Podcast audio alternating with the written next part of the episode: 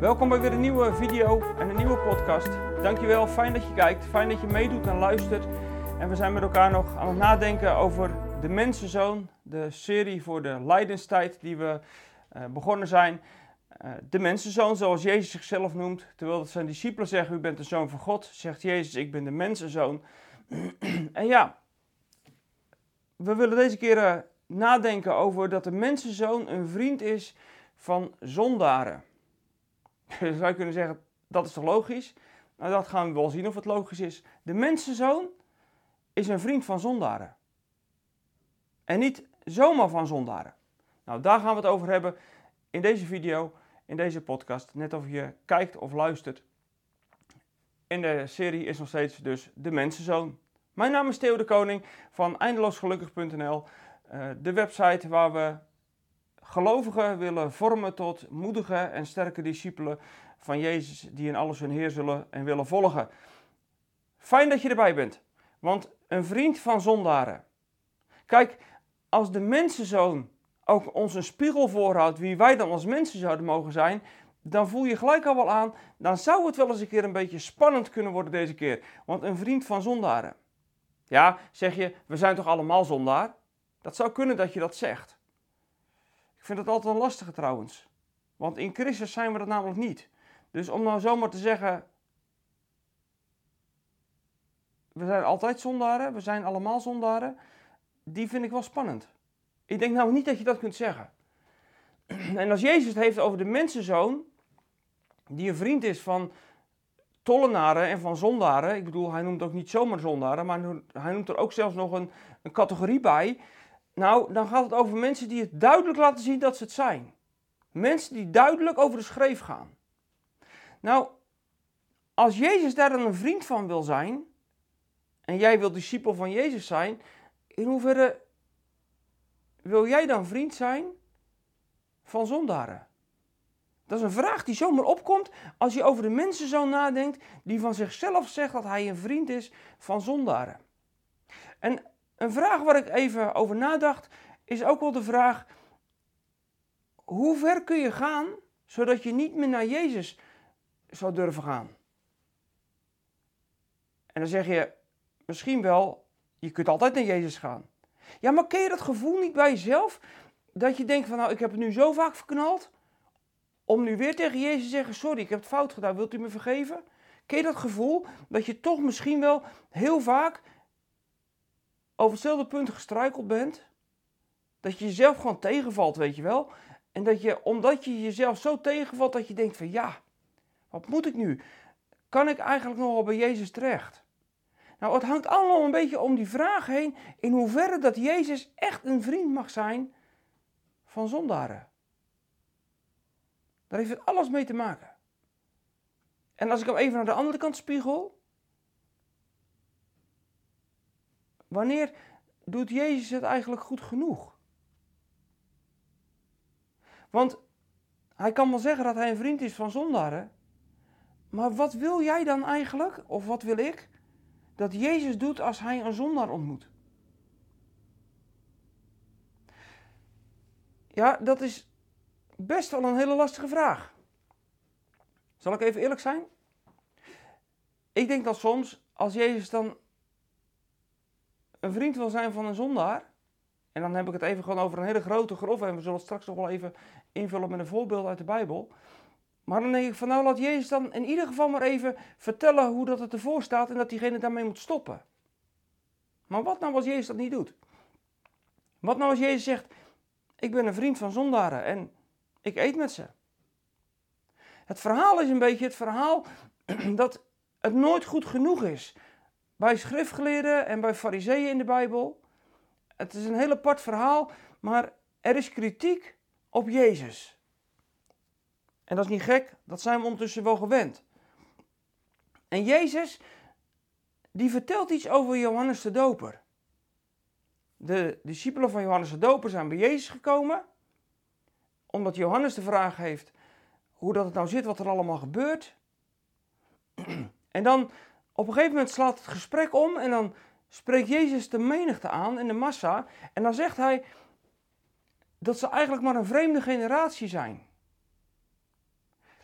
En dan zit je nog even glimlachen te kijken hoe Jezus dat gesprek voert. En ik moet er ook wel een beetje om glimlachen. Hoe dat het op een hele slimme manier door Jezus wordt gespeeld. En tegelijkertijd confronteert het ook weer je met je eigen gedachten. Want Jezus zegt dan dit.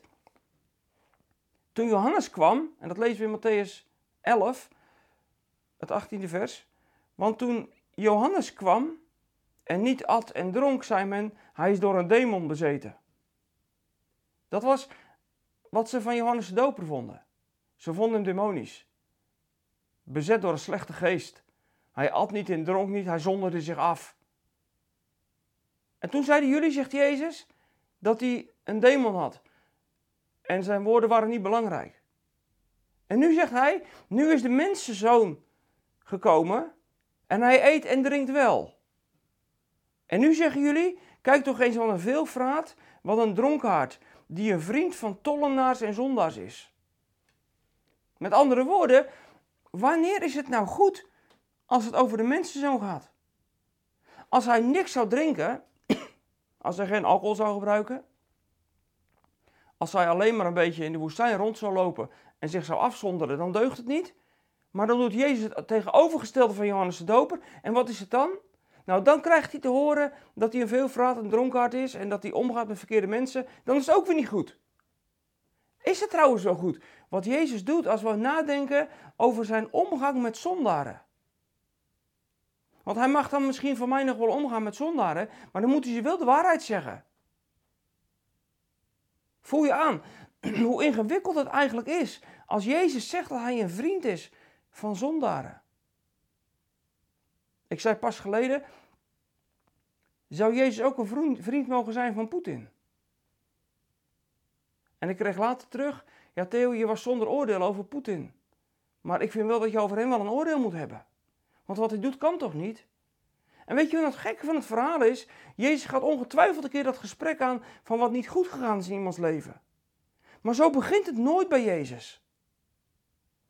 En daarom zegt Jezus, ik ben een vriend van zondaren en van tollenaren.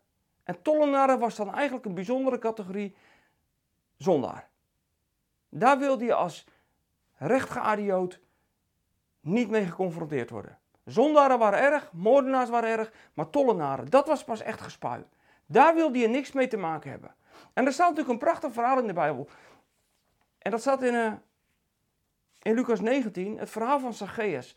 En ook daar, aan het eind van dat verhaal, vertelt Jezus weer wie de mensenzoon is. En dan gaat het weer om zijn omgang met zondaren. En ik vertel je dit niet allemaal zomaar. Dit deelthema bij de mensenzoon heb ik niet bewust, heb ik bewust gekozen. Niet zomaar per ongeluk. Want ik wil je er ook mee bemoedigen. Want weet je, als jij voelt dat het in je leven soms even niet oké gaat, weet dan dat Jezus een vriend wil zijn van degene die er juist een puinhoop van maken in hun leven. En tegelijkertijd zit er een andere kant aan en mag je jezelf ook spiegelen. Want hoe gaan wij dan om met die ander? En hoe staan wij dan met onze oordelende reacties soms toch klaar? Laat ik even dat gedeelte met je lezen uit Lucas 19. De geschiedenis van Zacchaeus, je kent hem ongetwijfeld het verhaal, maar er zitten twee bijzondere dingen in, in dit verhaal. Als Jezus zegt dat de mensenzoon juist ook omgaat met iemand zoals Zacchaeus. Lucas 19. Jezus ging Jericho in en trok door de stad. En er was een man die Zacchaeus heette. En deze Zacchaeus was hoofdtollenaar. Hij was erg rijk. Hij wilde Jezus zien om te weten te komen wat voor iemand het was. Maar het lukte hem niet vanwege de menigte, want hij was klein van stuk. En daarom liep hij snel vooruit, klom in een vijgenboom om Jezus te kunnen zien wanneer die voorbij zou komen. En toen Jezus dan langskwam, keek hij naar boven en zei: Zacchaeus, kom vlug naar beneden, want ik moet vandaag in uw huis verblijven.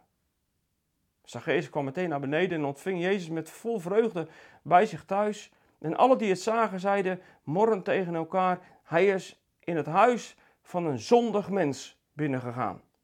Om onderdak te vinden voor de nacht.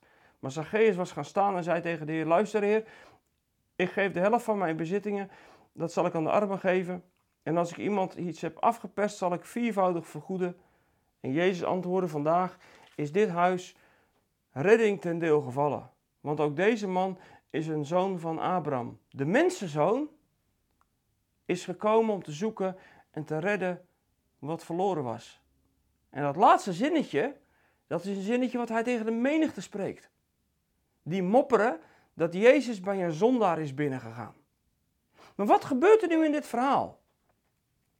Nou, er is een Zacchaeus en dat is een tollenaar. En Jezus zei natuurlijk dat hij de mensenzoon een vriend is van zondaren en van tollenaars. Een tollenaar, en dit was in, bij, bij Jericho natuurlijk heel duidelijk, Jericho lag aan een drukke handelsweg.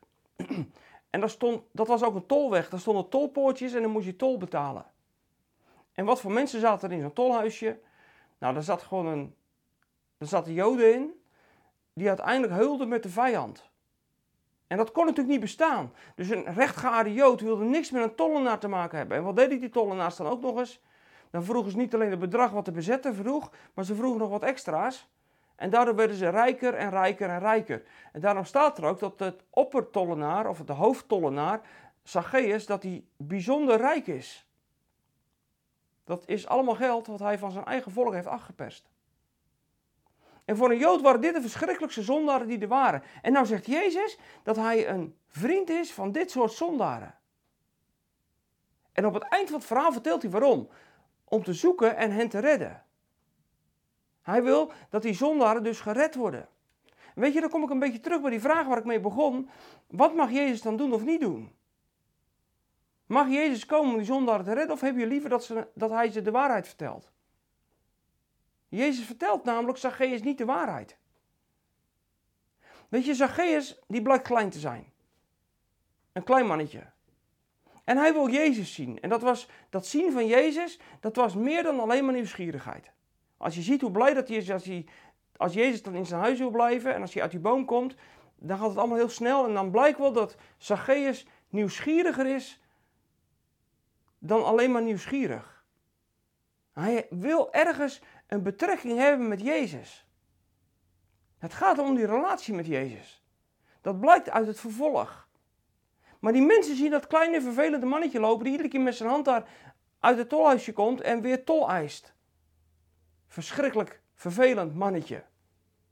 En wat doet dan de massa? Nou, de massa loopt om Jezus heen en Zacchaeus wil Jezus zien en Zacchaeus kan niet kijken. Dan zou je zeggen, nou Zacchaeus, dan vraag je toch gewoon aan die mensen of ze aan de kant gaan.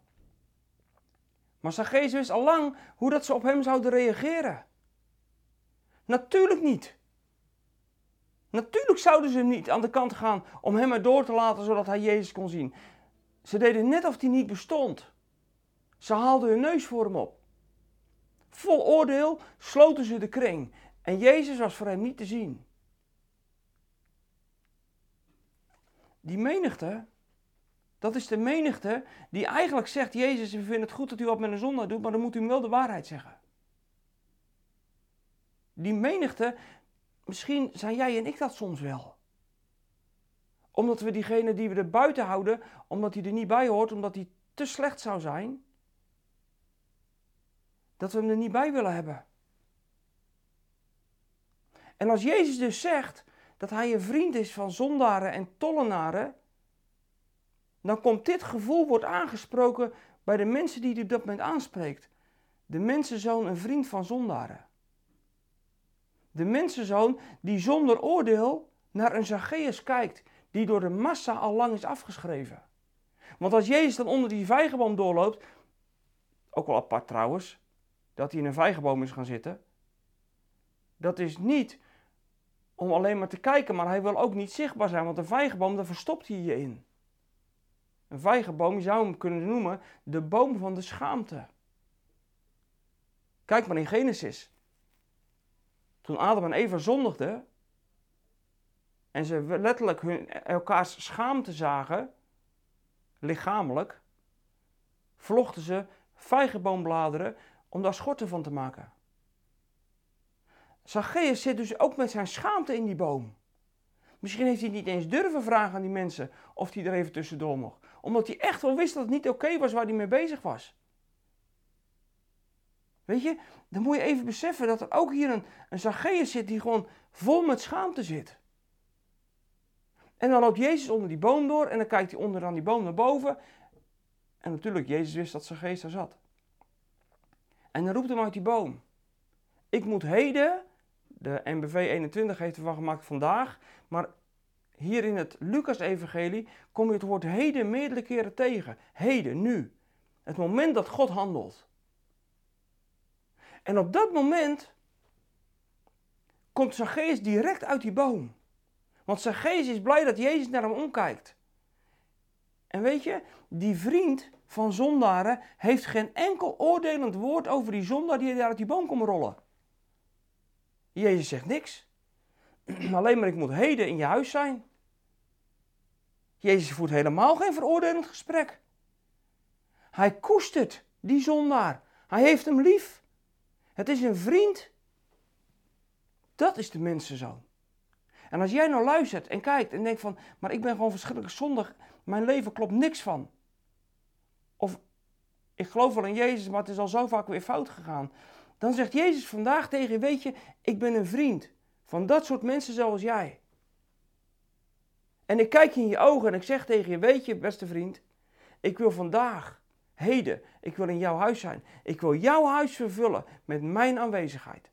Dat is de boodschap van de mensenzoon die een vriend is van zondaren.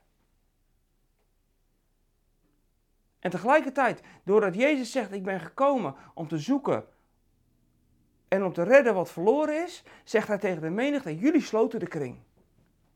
Jullie, jullie wilden geen vriend zijn van die zondaar. Jullie hebben hem er buiten gehouden.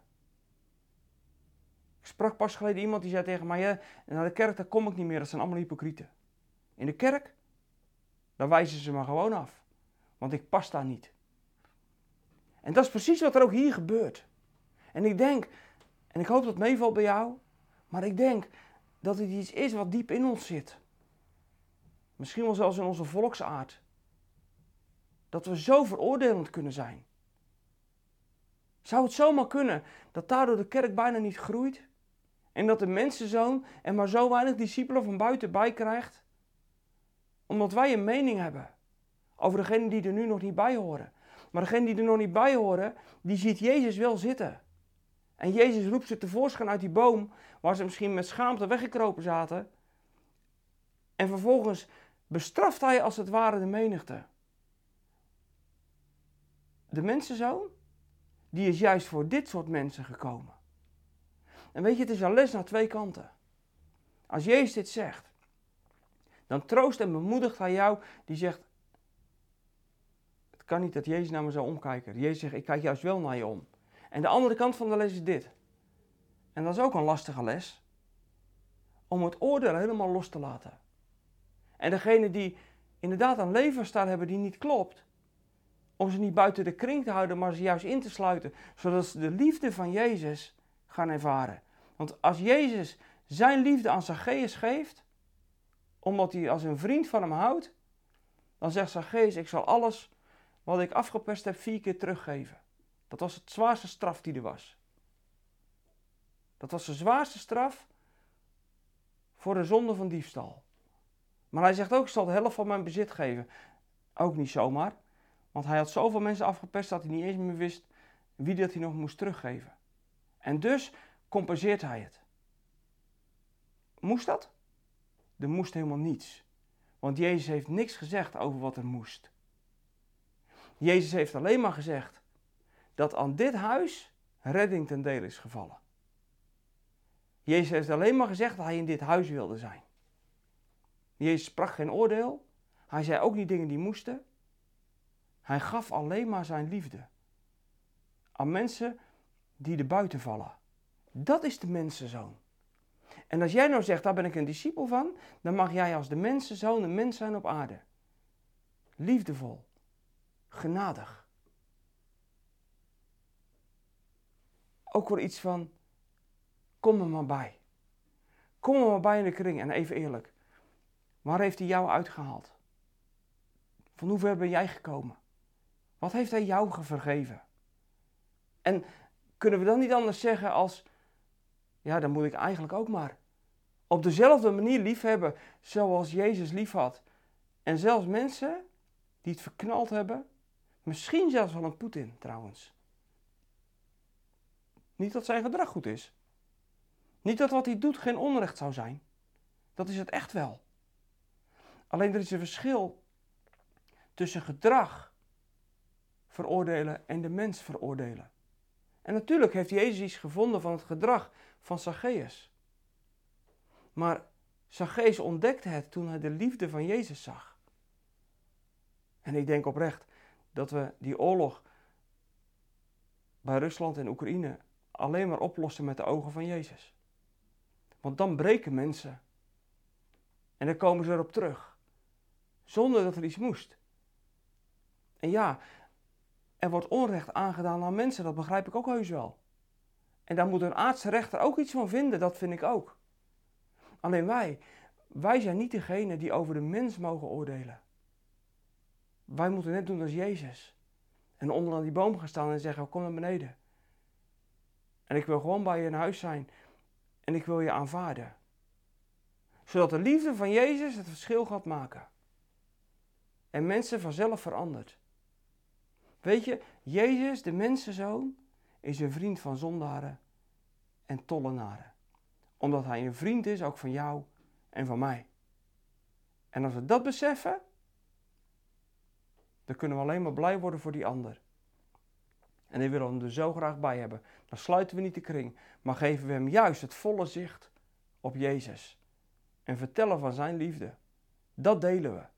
Ook als we mensen soms helemaal in onze weerstand terechtkomen. En wij soms denken van mensen, hier willen wij niks mee te maken hebben. Dan nog blijven we die liefde van Jezus uitdelen.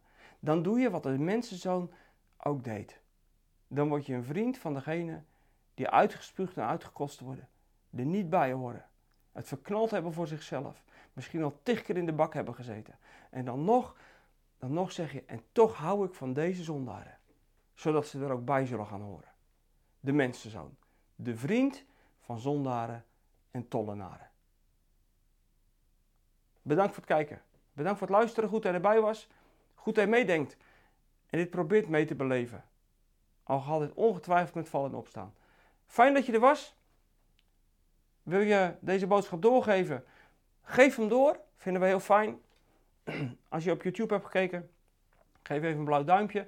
Dan uh, komt hij wat hoger in, de, in het algoritme van, uh, van YouTube, waardoor de video's weer meer gedeeld worden. En als je nog niet geabonneerd bent op ons kanaal, abonneer even. Dan krijg je altijd weer. Uh, en als je ook de notificatie aanzet, krijg je een melding op het moment dat er weer een nieuwe video staat. Elke zaterdag om 12 uur. Dus je kan ook je, je telefoon zetten. Nee, je kan ook laten kijken. Het maakt allemaal niet uit. Fijn dat je er nu bij was. En als je financieel wil steunen, we zouden dat heel fijn vinden. Juist ook in de tijd dat alles zo ongelooflijk veel duurder gaat worden, merken wij dat ook gewoon. Um, wil je ons financieel steunen? We vinden dat heel fijn. En als je dat doet, Super dankjewel dat je dat doet. En ik zou zeggen voor nu bedankt en tot volgende week.